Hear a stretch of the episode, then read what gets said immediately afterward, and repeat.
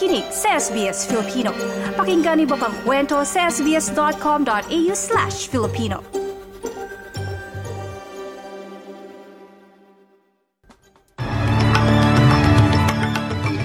Sa ulo ng mga balita, Australianong pabalik mula sa Pilipinas kinasuhan matapos mahuli sa Sydney Airport na may mga child abuse material sa kanyang telepono. Life-saving services muling nanawagan na mag-ingat sa dagat matapos apat na lalaki ang nahila ng daluyong sa Bronte Beach. At sa Pilipinas, OFW Lounge binuksan na sa NAIA Terminal 1.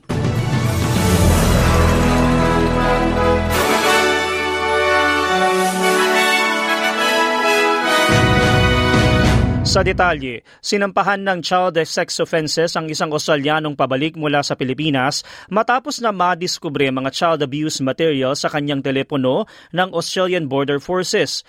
Napili sa isang baggage examination ng 59 anyos na lalaki sa Sydney Airport nang makita ang mga material ng pang-aabuso sa mga bata sa kanyang telepono. Humarap sa Parramatta Local Court noong linggong lalaki at kung mapapatunayang may sala, mahaharap ito sa 15 taong pagkakakulong. Samantala sa Pilipinas, bukas na ang OFW Lounge sa Ninoy Aquino International Airport Terminal 1. Ito ay kahalintulad ng mga airline lounge para sa mga pasahero ng mga business class at first class pero nakalaan para sa mga overseas Filipino workers 24-7. Ayon sa Kongreso, OWA, DMWD at MIA na nagsulong ng proyekto, libre ang paggamit ng nasabing lounge kahit ano pa man ang uri ng plane ticket na hawak ng OFW.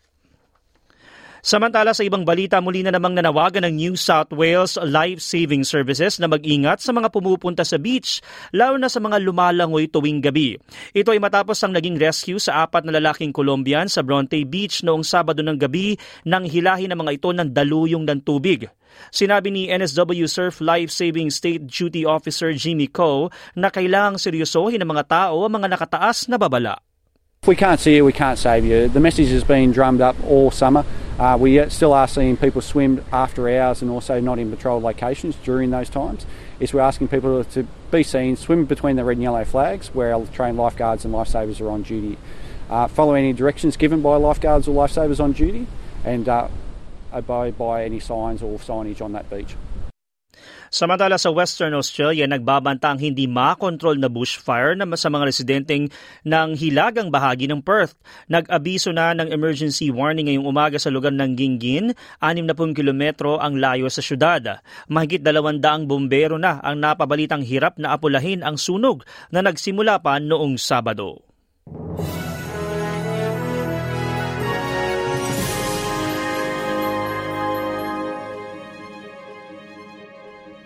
Update naman tayo sa Australian Open. Wala ang mga kilalang Australian players na sina Ash Barty at Nick Kyrgios ngayong taon. Kaya nakatutok ang lahat kay world number 10 Alex de Minaur na lalaban mamayang gabi. Samantala, nais namang makamit ni Novak Djokovic ang 11th Australian Open title at sa opening day ng AO, nanalo ito kontra sa batang manlalaro na si Dino Presmich. Pinuri naman ni Djokovic si Presmich sa naging laro nito sa panayam ng Channel 9. He deserved every every applause, every credit that he got tonight. Um, he's amazing player. I must say, so mature for his age. He handled himself on the court incredibly well. Samantala sa palitan ng salapi mula sa Bangko Sentral ng Pilipinas, ang isang US dollar may papalit sa 56.11 pesos, habang isang Australian dollar naman katumbas ng 37.52 pesos. Ayon naman sa Reserve Bank of Australia, ang isang Australian dollar katumbas ng 67 US cents. Samantala sa gayon ng panahon, maaraw sa Perth na may temperaturang 37 degrees. Maging sa Adelaide at 34. Bahagyang maulap naman sa Melbourne at 28. Gayon din sa Hobart 23. Sa Canberra may mga pag-ulan at 20. Pati na sa Sydney at 24, maging sa Brisbane at 30. Habang malakas ang ulan sa Darwin at 29 degrees. At iyan ang mga balita sa oras na ito. Ako ang inyong lingkod, DJ Korea. Para sa SBS Filipino.